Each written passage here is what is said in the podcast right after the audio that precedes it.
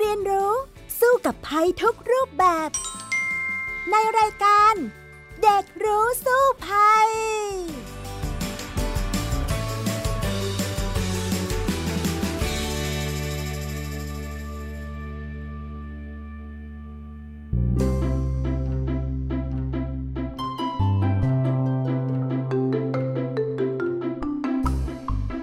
วัสดีค่ะ คุณผู้ฟังต้อนรับสู่รายการเด็กรู้สู้ภัยกับพี่ดารินกำเนิดรัฐ และน้องฟินิกสุภพงกฎวอกเมอร์นั่นเอง สวัสดีค่ะฟินิกค่ะ สวัสดีค่ะพี่ดารินค่ะ วันนี้เราอยู่ในช่วงฤดูฝน แล้วก็มีภัยหลาย ๆ อย่างมากับฝนด้วยเช่นกัน นั่นคือภัยอะไรคะฟินิกเกี่ยวกับฝนฟ้าคะนองนั่นเองค่ะ เวลาฝนตกน้องฟินิกกลัวบ้างไหมอะ เวลาฝนตกส่วนใหญ่แล้วฟินิกชอบนะคะ ชอบฟังเสียงฝนชอบฟังเสียงฟ้าร้อง แต่ว่ามีเพื่อนหลาย ๆ คนเหมือนกันที่เขาไม่ค่อยโอเค เพราะว่ามันเสียงดังมาก ๆ ค่ะ แล้วก็ไฟดับด้วย ซึ่งน้อง ๆ เองก็กลัวเหมือนกันค่ะพี่ดารินเนี่ยอยู่บนคอนโดนะส่วนใหญ่ แล้วก็จะเห็นบางครั้งเนี่ยมีฟ้าผ่าในช่วงของกรุงเทพด้วย น่ากลัวมากเลย น้องฟินิกกลัวฟ้าผ่าบ้างไหมอะคะค่ะก็ไม่ได้กลัวขนาดนั้น แต่ว่าช่วงนี้นะคะ ฟินิกเห็นว่าฟ้าผ่าพายุเข้าในกรุงเทพบ่อยมากเลยค่ะ แล้วก็ดูเหมือนว่าจังหวัดอื่นๆ เนี่ยก็เจอเหมือนกันค่ะใช่แล้วล่ะค่ะ เพราะว่าปีนี้ต้องเรียกว่าเป็นปีเปียกนะคะ จะมีพายุรุนแรงกว่าทุกๆปี แล้วก็จะมีฝนตกบ่อยมาก สิ่งที่ตามมานั่นก็คือฟ้าผ่าที่อาจจะเกิดขึ้นด้วย ฉะนั้นเนี่ยเราก็ต้องเตรียมพร้อมรับมือนะ เพราะว่าอาจจะเกิดขึ้นได้บ่อยมากเลยทีเดียว ไม่ใช่แค่บ้านเรานะต่างประเทศก็เจอมาเหมือนกัน ฉะนั้นเนี่ยต้องเตรียมพร้อม เพราะว่าฟ้าผ่าเนี่ยถ้าโดนแล้วมันแก้ไขยากแล้วก็มีโอกาสเสียชีวิตที่สูงมากด้วยอะนะคะฟินิกส์คะอืมอ่าค่ะฟินิกคิดว่าเป็นเรื่องที่ค่อนข้างต้องระวังเยอะเลยนะคะพี่ดาริน ใช่แต่มันป้องกันได้นะ ถ้าอย่างนั้นไปคุยกันต่อเลยค่ะ ในช่วงแรกของรายการเราค่ะ ช่วง รู้สู้ภัย คุณผู้ฟังคะวันนี้มาคุยกันต่อเลยในเรื่องของฟ้าผ่านะคะ ช่วงนี้ไปไหนมาไหนต้องระวังหน่อยนะ โดยเฉพาะช่วงที่ฝนตกนะ อาจจะเกิดฟ้าผ่าได้ทำให้เกิดอันตรายได้นะคะใช่แล้วค่ะพี่ดาริน จากที่ฟินิกได้เห็นข้อมูลมาเนี่ย หมายถึงว่าเลื่อนผ่านโซเชียลแล้วก็เห็นคลิปที่ต่างประเทศเอามาแชร์อะไรทำนองนี้ค่ะ เห็นว่าฟ้าผ่าลงมาทีนึงเนี่ย ไฟไหม้ต้นไม้อะไรเยอะแยะเลยค่ะ ฟินิกเองก็อยากรู้เหมือนกันค่ะพี่ดารินว่าสาเหตุที่เกิดฟ้าผ่าพวกนี้ค่ะ มันเกิดขึ้นได้ยังไงคะอะ อันนี้ต้องเล่าเป็นวิทยาศาสตร์นิดนึงนะคะ น้องฟินิกว่าฟ้าผ่าเนี่ยมันเกิดจากการปลดปล่อยประจุไฟฟ้าออกจากเมฆฝนฟ้าขนองค่ะ ซึ่งเมฆเนี้ยชื่อว่า cumulonimbus นะฟังแล้วก็ยากจังเลย แต่มันก็คือเมฆก้อนใหญ่ ๆ นี่แหละ แล้วฐานเมฆจะสูงจากพื้นประมาณ 2 กิโลค่ะ ยอดเมฆเนี่ยอาจจะสูงถึง 20 กิโลเมตรได้ก็คือหนาก้อนใหญ่หนามากๆอะนะ แล้วภายในก้อนเมฆเนี่ยมันจะมีการไหลเวียนของอากาศอย่างรวดเร็วและรุนแรงค่ะทำให้หยดน้ำแล้วก็ก้อนน้ำแข็งในเมฆเนี่ยมันเสียดสีกัน จนทำให้เกิดประจุไฟฟ้าขึ้นนะ โดยพบว่าประจุบวกเนี่ยมักจะอยู่บริเวณยอดเมฆแล้วประจุลบเนี่ยอยู่ที่ฐานเมฆพอมันเวียงอะ เหวี่ยงมันก็จะเหนี่ยวนำกันกับพื้นโลกนะ แล้วมันก็เลยทำให้เกิดฟ้าผ่าออกมาได้จากก้อนเมฆนั่นเอง อันนี้คือคำอธิบายในแนววิทยาศาสตร์นะคะ แต่ว่าฟ้าผ่าเนี่ยมันก็มีหลายแบบด้วยนะน้องฟินิกซ์รู้ไหม จริงเหรอคะ มีแบบไหนบ้างคะ มันมีทั้ง 4 แบบด้วยกันแน่ มันก็คือว่าเป็นฟ้าผ่าภายในก้อนเมฆ บางทีถ้าเรามองไปตอนฝนตกเนี่ย เห็นไหมว่าก้อนเมฆมันจะมีแวบแวบแวบแวบมันผ่าไปผ่ามาในก้อนเมฆอะค่ะ เคยเห็นไหมคะ ค่ะ แล้วก็มีเสียงดัง ๆออกมาด้วย ใช่ อันนั้นคือแบบก้อนเมฆ อันที่สองเนี่ยก็คือฟ้าผ่าจากเมฆก้อนหนึ่งไปอีกเมฆก้อนหนึ่งแบบนี้เคยเห็นไหมอ๋ออันนี้ยังไม่เคยสังเกตเลยค่ะ เพราะคิดว่าพอมันอยู่บนท้องฟ้าแล้วก็แลบเหมือนกันหมดอ่าพี่ดารินเคยเห็นบางครั้งมันจะวิ่งไปวิ่งมาเมฆก้อนหนึ่งไปอีกก้อนหนึ่งก็มี นะคะ อันที่สามเนี่ยคือฟ้าผ่าจากฐานเมฆสู่พื้น อันนี้เนี่ยถ้าภาษาวิทยาศาสตร์เขาเรียกว่าฟ้าผ่าแบบลบค่ะ ก็คือจากเมฆวิ่งมาที่พื้นที่เราจะอันตรายกันนี่แหละนะอืมอันนี้คือแบบที่สามแล้วแบบที่4นะคะก็คือฟ้าผ่าจากยอดเมฆลงสู่พื้นที่เรียกว่าแบบบวกค่ะ ซึ่งอันนี้ก็เป็นอันตรายกับคนแล้วก็สัตว์แล้วก็สิ่งของเหมือนกัน ก็คือทั้งลบทั้งบวกในอันตรายหมดเนาะ โดยที่ฟ้าผ่าแบบลบเนี่ยจะผ่าลงบริเวณใต้เงาของเมฆฝนเป็นหลัก ก็คือตอนที่มีฝนฟ้าขนองอยู่เนี่ยมันจะผ่าลงมาค่ะ อันนี้เรียกว่าแบบลบนะแล้วพื้นที่เนี้ยมันถูกเหนี่ยวนำให้มีสภาพเป็นบวก แบบลบมันก็เลยผ่าลงมา ส่วนฟ้าผ่าแบบบวกเนี่ยก็คือ จะสามารถผ่าได้ไกลออกจากก้อนเมฆถึง 40 กิโลเมตร ภายใน 1 วินาทีนะคะ ซึ่งมักจะเกิดตอนช่วงเวลา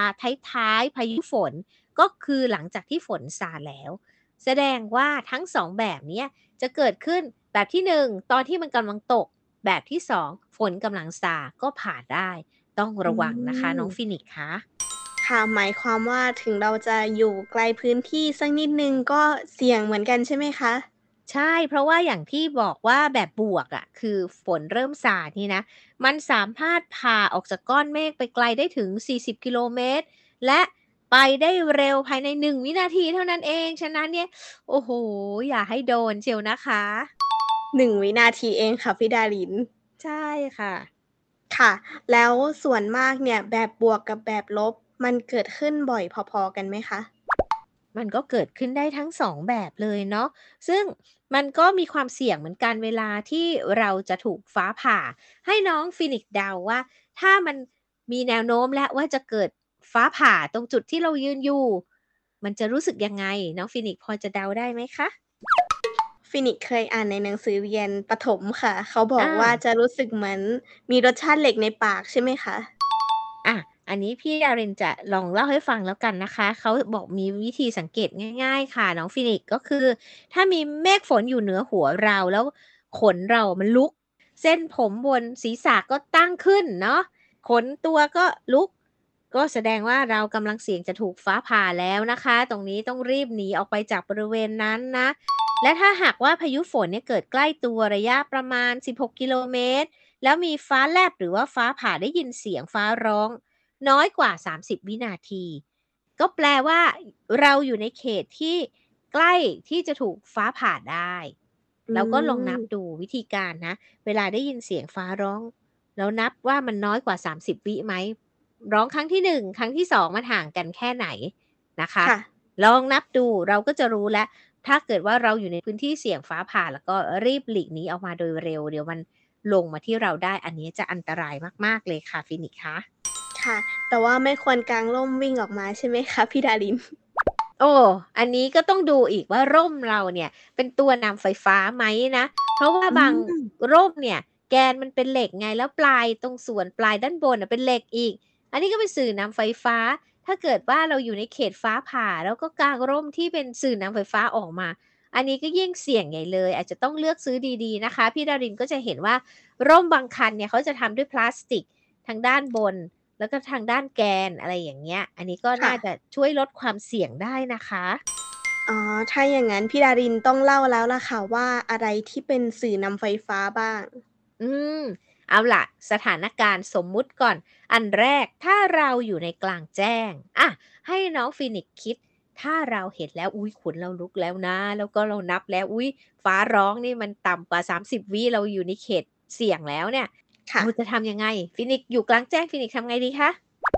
คิดหนักเลยค่ะพี่ดาริน ถ้าเกิดว่า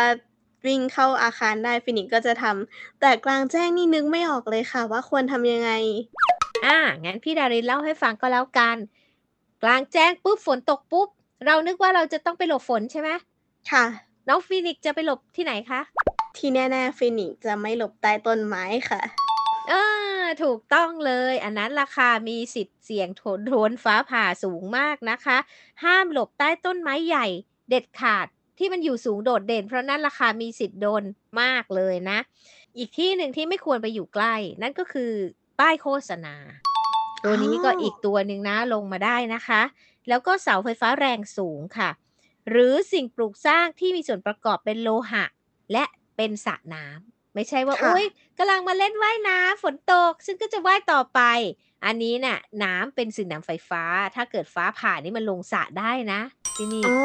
แบบนี้นี่เองอืเพราะว่ามฟินิกซ์เคยได้ยินค่ะ ประมาณว่าเล่นน้ำกันอยู่แล้วฝนตกก็ เออ เปียกไปแล้วว่ายต่อไปเถอะไม่เป็นไรหรอกเปียกเหมือนกันอาอย่างงี้ไม่ได้คิดอย่างงี้ไม่ได้นะคะ เพราะว่ามันมีอันตรายจากฟ้าผ่าที่อาจจะมาลงสู่สระน้ำก็ได้นะคะ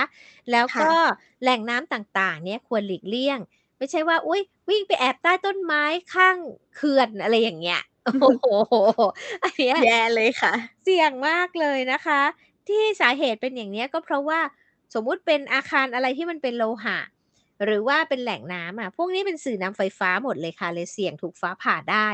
บางครั้งค่เนี่ยะโรงจอดรถใช่ไหมมันจะมีหลังคาที่ทำด้วยเหล็กอะอือาอย่างเงี้ยมทุกอย่างเหล็กหมดอย่างเงี้ยแล้วเราไปยืนใต้เนี่ย อันนี้เสี่ยงเหมือนกันนะคะฟินิกซ์อ๋อแบบนี้ก็น่าจะรวมถึงป้ายรถเมล์ด้วยใช่ไหมคะ?อา ก็สังเกตดู ถ้ามันไม่ใช่สื่อนำไฟฟ้านะก็ไปหลบได้ ถ้ามันสื่อนำไฟฟ้าแล้วก็มีสัญญาณอย่างที่บอก อันเนี้ยอันตรายนะคะฟินิกซ์ทีนี้ค่ะ ต่อมาในการที่อยู่กลางแจ้งเนี่ย ก็ให้หลีกเลี่ยงการถือวัตถุที่เป็นสื่อนำไฟฟ้าในระดับเหนือศีรษะขึ้นไปค่ะ นั่นแปลว่า คืออะไรรู้ไหม?ร่มค่ะ ที่มีส่วนยอดเป็นเหล็กเหมือนที่พี่ดารินบอก จริงๆอะอย่าไปซื้อเลยนะ ร่มที่ข้างบนน่ะมันเป็นเหล็ก อันเนี้ยสื่อนำไฟฟ้าตัวดีเลยนะคะฟินิกซ์คะเห็นบ่อยอยู่เหมือนกันค่ะอาแต่บางคนที่เป็นเกษตรกรจะถือเบ็ด เบ็ดนี่ก็เป็นเหล็กเหมือนกัน หรืออ๋มีจอบมีเสอียมเอาแบกมาโอ้พอดีว่ากำลังฝนตกนะ จะแบกจอบแบกเสียมอันนี้วางไว้ก่อนก็ได้ เอาตัวรอดก่อนนะ ถ้าหากว่ามีความเสี่ยงที่จะฟ้าผ่าแล้วนะคะ แลค้่วะก็เขาไม่แนะนำเลย อย่าสวมเครื่องประดับประเภทเงินทองนาคทองแดง เพราะพวกนี้เป็นสื่อนำไฟฟ้าหมดเลยค่ะทำให้เราเสี่ยงถูกฟ้าผ่าได้นะคะอ๋อแล้วถ้าเกิดว่าอย่างเป็นนาฬิกาที่เนื้อ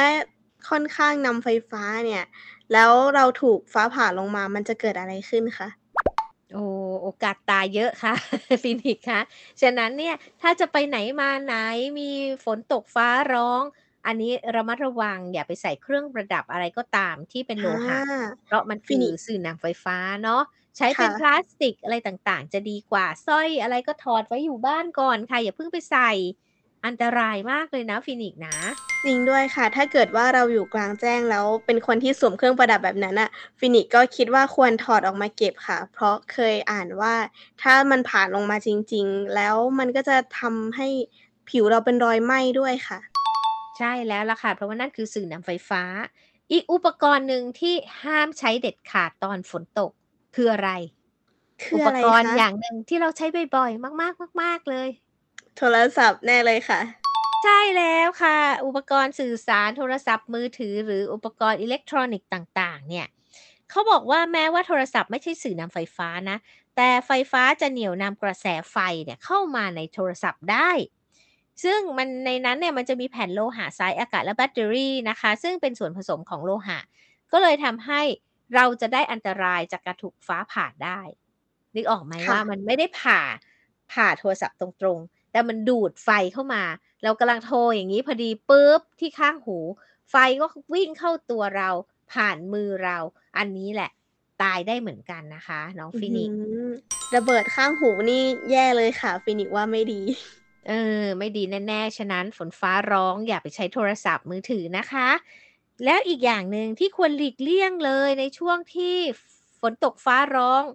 ฟ้าคะนองฟ้าผ่า นั่นก็คือกิจกรรมกลางแจ้งต่างๆ อย่างเช่นเมื่อกี้เราคุยแล้วว่ายน้ำอยู่บอก"โอ๊ยฉันเปียกแล้วฉันว่ายต่อ"ไอ้นี่แหละค่ะ อาจจะถูกฟ้าผ่าได้เนาะหรืออยู่ๆไปวิ่ง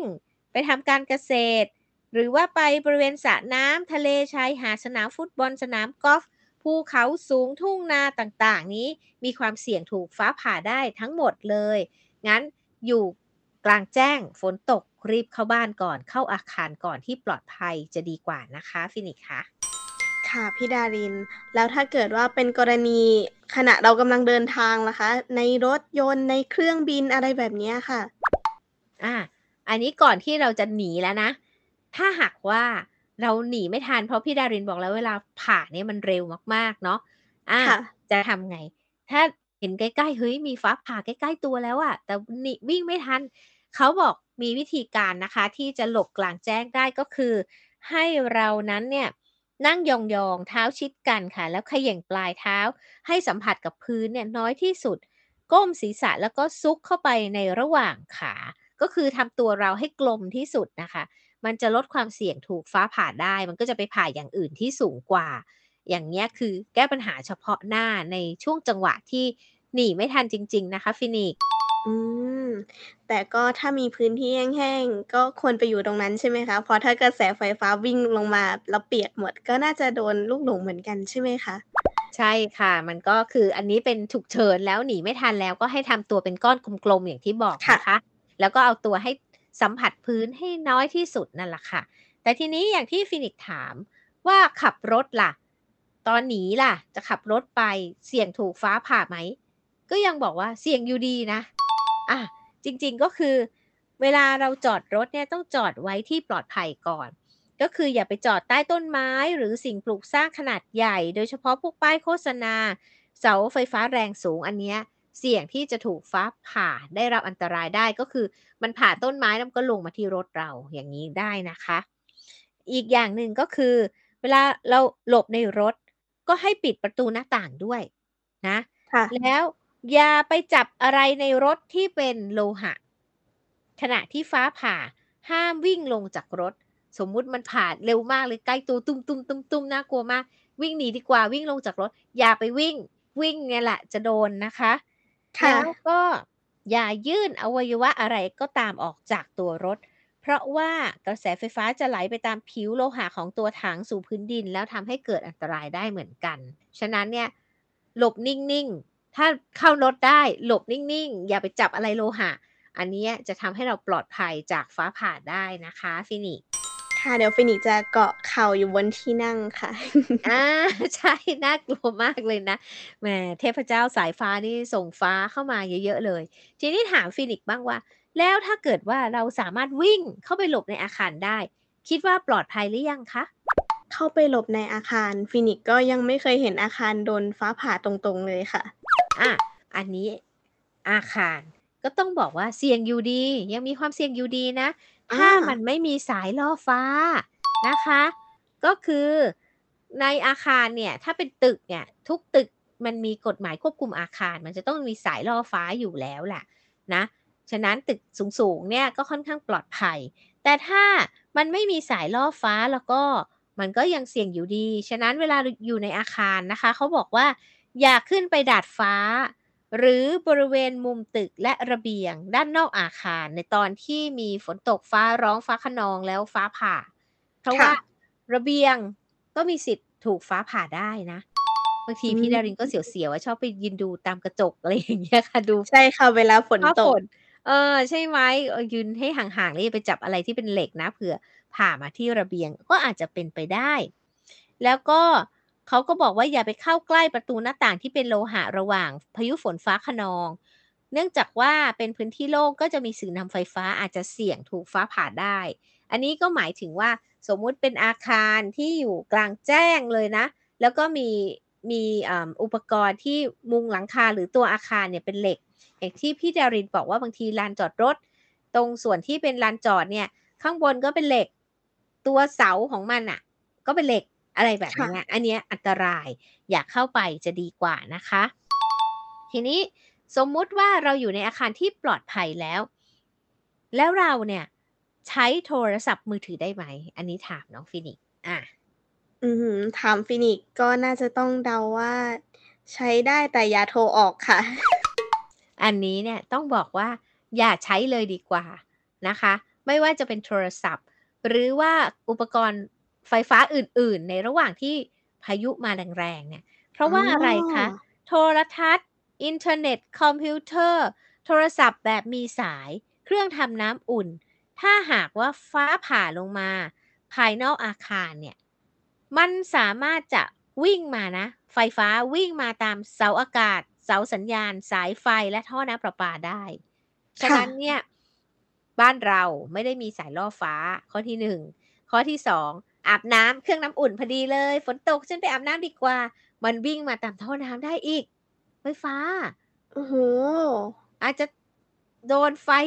ดูดตายได้ เพราะว่ากระแสฟ้าผ่าที่เข้ามา หรือ หรือถ้าเป็นดูทีวีอย่างเงี้ยค่ะบมันสามารถวิ่งตามสายไฟหรือเสาอากาศเสาสัญญาณได้ใช่ไหมมันก็ค่ะทำให้ทีวีพังได้ เวลาฟ้าผ่าปุ๊บเนี่ยค่ะ เคยมีเหมือนกันบ้านสวนของพี่ดารินเนี่ยเอ่อ มีมีคนเขาดูทีวีอยู่ตอนฝนตกฟ้าร้องนะ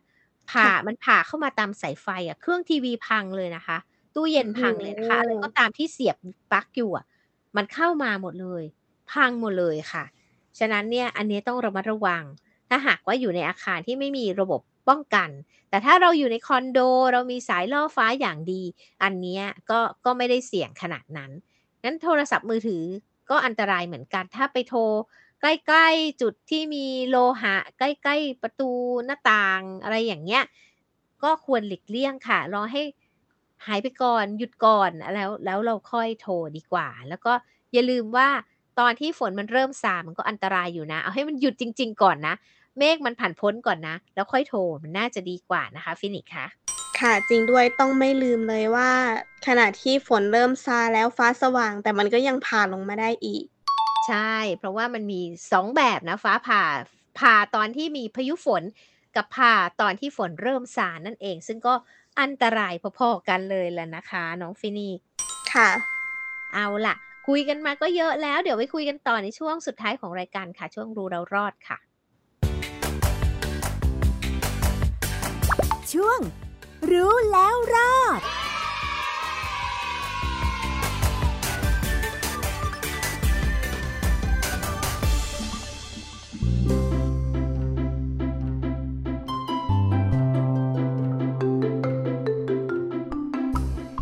มาถึงช่วงรู้แล้วรอดแล้วนะคะ คุณผู้ฟังคะ เอาล่ะคราวนี้ฟินิกซ์คิดว่าจะเอาตัวรอดจากเรื่องของฟ้าผ่าได้ไหมอะคะถามว่าได้ไหมฟินิกซ์คิดว่าค่อนข้างต้องระวังมากกว่าค่ะ เพราะเราน่าจะไม่สามารถหลีกเลี่ยงได้ หรือว่าถ้ามันผ่าจริง ๆ ไม่น่าจะทัน โดยเฉพาะถ้าเราอยู่บนเครื่องบินค่ะ อืม เครื่องบินนี่นะ เชื่อไหมว่ามันก็บินอยู่กับก้อนเมฆเนาะแล้วมันจะฟ้าผ่าไหมนะคะ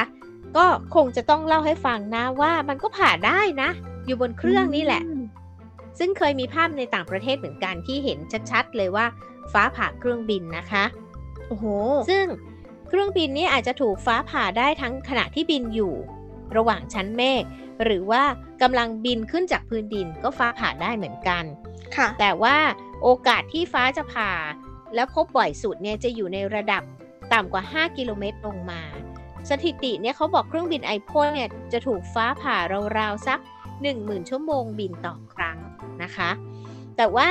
ระบบของเครื่องบินเนี่ยก็จะมีการป้องกันอันตรายจากฟ้าผ่าไว้เหมือนกันละค่ะ โดยที่เครื่องบินที่ถูกฟ้าผ่านนั้นเนี่ยกระแสไฟฟ้าจะวิ่งมาจากก้อนเมฆไปที่ส่วนหัวของเครื่องบิน ผ่านด้านนอกของลำเครื่องบินไปที่ส่วนหางลงสู่พื้นดิน แล้วอาจจะผ่านมาทางปีกด้านใดด้านหนึ่ง แล้วก็เคลื่อนที่ลงไปเลยก็ได้ แต่ถ้าหากว่ากระแสไฟฟ้ามันรุนแรงมากเนี่ยอาจจะทำให้สนามแม่เหล็กในยรบกวน การทำงานภายในระบบของเครื่องบินได้ แต่ถามจริง ๆ ว่าในตัวเครื่องบินเนี่ยเขามีระบบป้องกันไหมก็มีนะคะ เพราะว่าประจุไฟฟ้าเนี่ยมันจะไม่ไหลเข้าสู่ภายในตัวนำไฟฟ้าค่ะ โดยค่ะตัวตัวลำเครื่องบินเนี่ยเขาทำให้กระแสไฟฟ้าเนี่ยวิ่งผ่านเปลือกนอกของเครื่องบินออกไป โดยที่จะไม่มีผลอันตรายกับผู้โดยสารภายในเครื่องบินนะ ล่าสุดอืมเมื่อคืนนี้เลยที่ดารินบินมากลับมาจากต่างจังหวัด แล้วก็กำลังจะจอดที่สนามบินดอนเมืองนะ แล้วกัปตันก็บินผ่านก้อนเมฆอะ่ะ แล้วเราก็มองเห็นแบบมันก็เป็นก้อนเมฆฝนดำๆนี่แหละค่ะ แล้วก็ฝนตกด้วย ทีนี้เนี่ยเวลาวิ่งผ่านเมฆฝนอะจะมองไปที่หน้าต่างอะเห็นเห็นไฟอะ แวบแวบแวบตลอดเวลาพี่ดารินว่ามันจะต้องโดนฟ้าผ่าโอ้แน่ๆเลย เออ มันจะเป็นแบบเหมือนเราเปิดไฟขาวๆอะค่ะ เป็นระยะระยะแล้วพอเสร็จแล้วก็มืด อย่างเงี้ยค่ะแต่แล้วก็เครื่องมันก็จะสั่นหน่อยๆนะ แต่ไม่มากนะ แล้วก็สามารถผ่านพ้นมาได้โหพี่ดารินนั่งอยู่อะกลัวเหมือนกันนะคะ แต่ว่าเราก็ไม่ได้รู้สึกถึงแรงฟ้าผ่า แต่พี่ดารินคิดว่า น่าจะต้องโดนบ้างแหละ แต่เนื่องจากการออกแบบตัวเครื่องบินเนี่ยให้ให้มันวิ่งอยู่ตามเปลือกนอกอะแล้วเราไม่ไม่ได้โดนจุดนั้นอะเราก็เลยไม่ได้รับอันตรายนะคะ แล้วก็โอกาสที่เขาจะลดโอกาสที่จะมีอันตรายจากฟ้าผ่าด้วยในเครื่องบินเนี่ยก็คือเขาจะใช้สายล่อฟ้าหลาย ๆ จุดเลยค่ะ ไปติดตามลำตัวหรือว่าปีกเครื่องบิน แล้วก็ใช้ตัวนำไฟฟ้าเนี่ย เชื่อมไปที่ครอบด้านนอกของเครื่องบินที่เป็นตัวนำไฟฟ้าที่ไม่ดี มันก็เลยทำให้กระแสไฟฟ้าเนี่ยไหลผ่านไปได้แบบสะดวกก็คือไม่มากระทบกับภายในระบบของเครื่องบินต่างๆ เนาะค่ะ แล้วก็อ่าไม่ระเบิดด้วย ไม่ระเบิดค่ะ แต่ก็มีข่าวบางครั้งเหมือนกันค่ะ ที่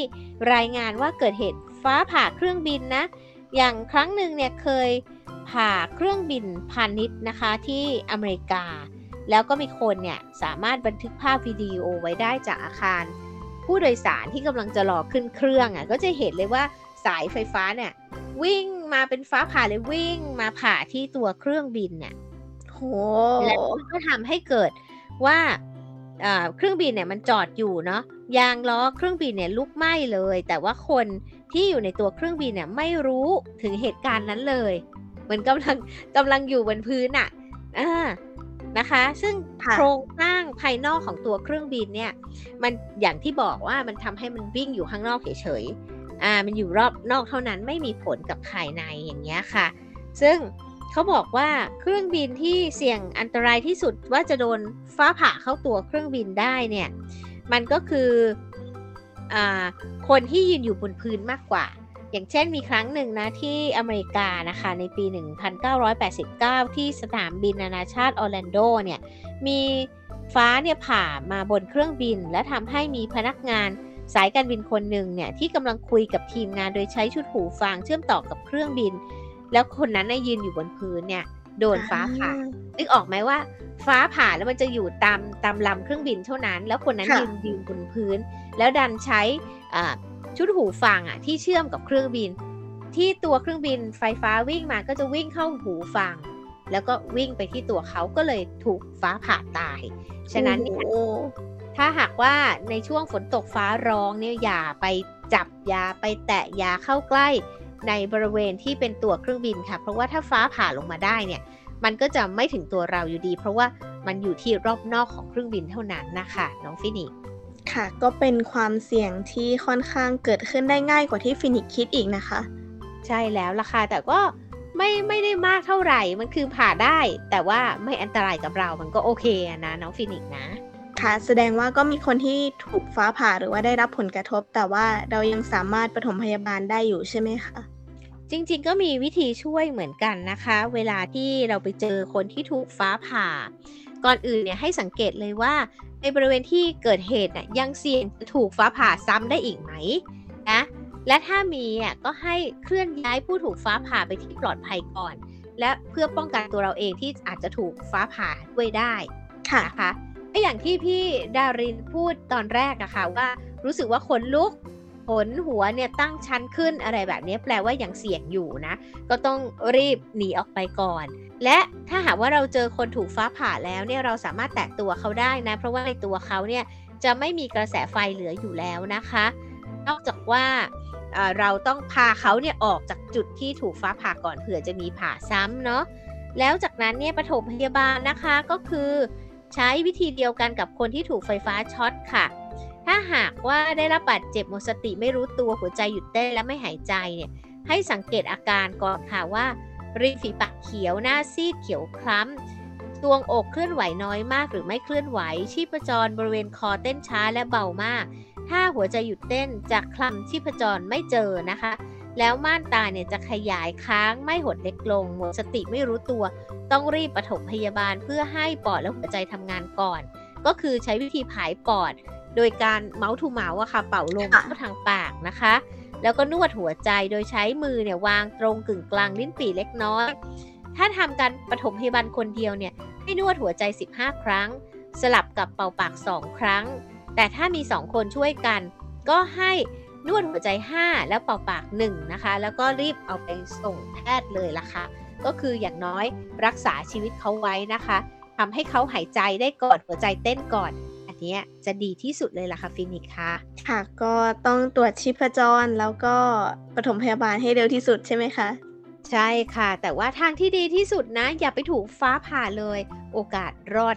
ยากมาก เพราะว่าไม่รู้ว่ากระแสไฟฟ้าเนี่ยมันเยอะแยะมากมายขนาดไหนนะคะ น้องฟินิกซ์คะค่ะ เพราะฉะนั้นป้องกันไว้ดีกว่าค่ะ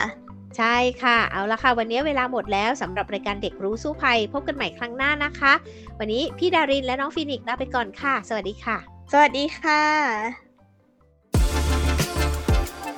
ติดตามรายการได้ทางเว็บไซต์และแอปพลิเคชันของไทย PBS Podcast Spotify SoundCloud Google Podcast Apple Podcast และ YouTube Channel ของไทย PBS Podcast Thai PBS Podcast We the World We the Voice